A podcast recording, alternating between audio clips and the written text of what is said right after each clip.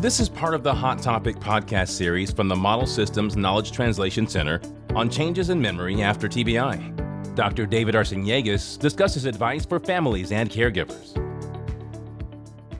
An important role that families and caregivers can play in helping somebody with a memory problem after brain injury manage that problem is to meet them where they're at rather than having some idea of how they ought to be doing, attending to how they are doing, and coming up with strategies that use their best strengths as well as the best parts of the environment to help them be strong is far more effective than trying to encourage them to be something that they may not be anymore or be able to be.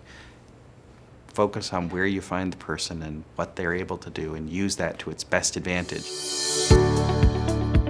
Visit msktc.org slash TBI and get the answers you need from experts who conduct innovative and high-quality research, provide patient care, and work to improve the health and overall quality of life for people with traumatic brain injury. That's msktc.org/tbi.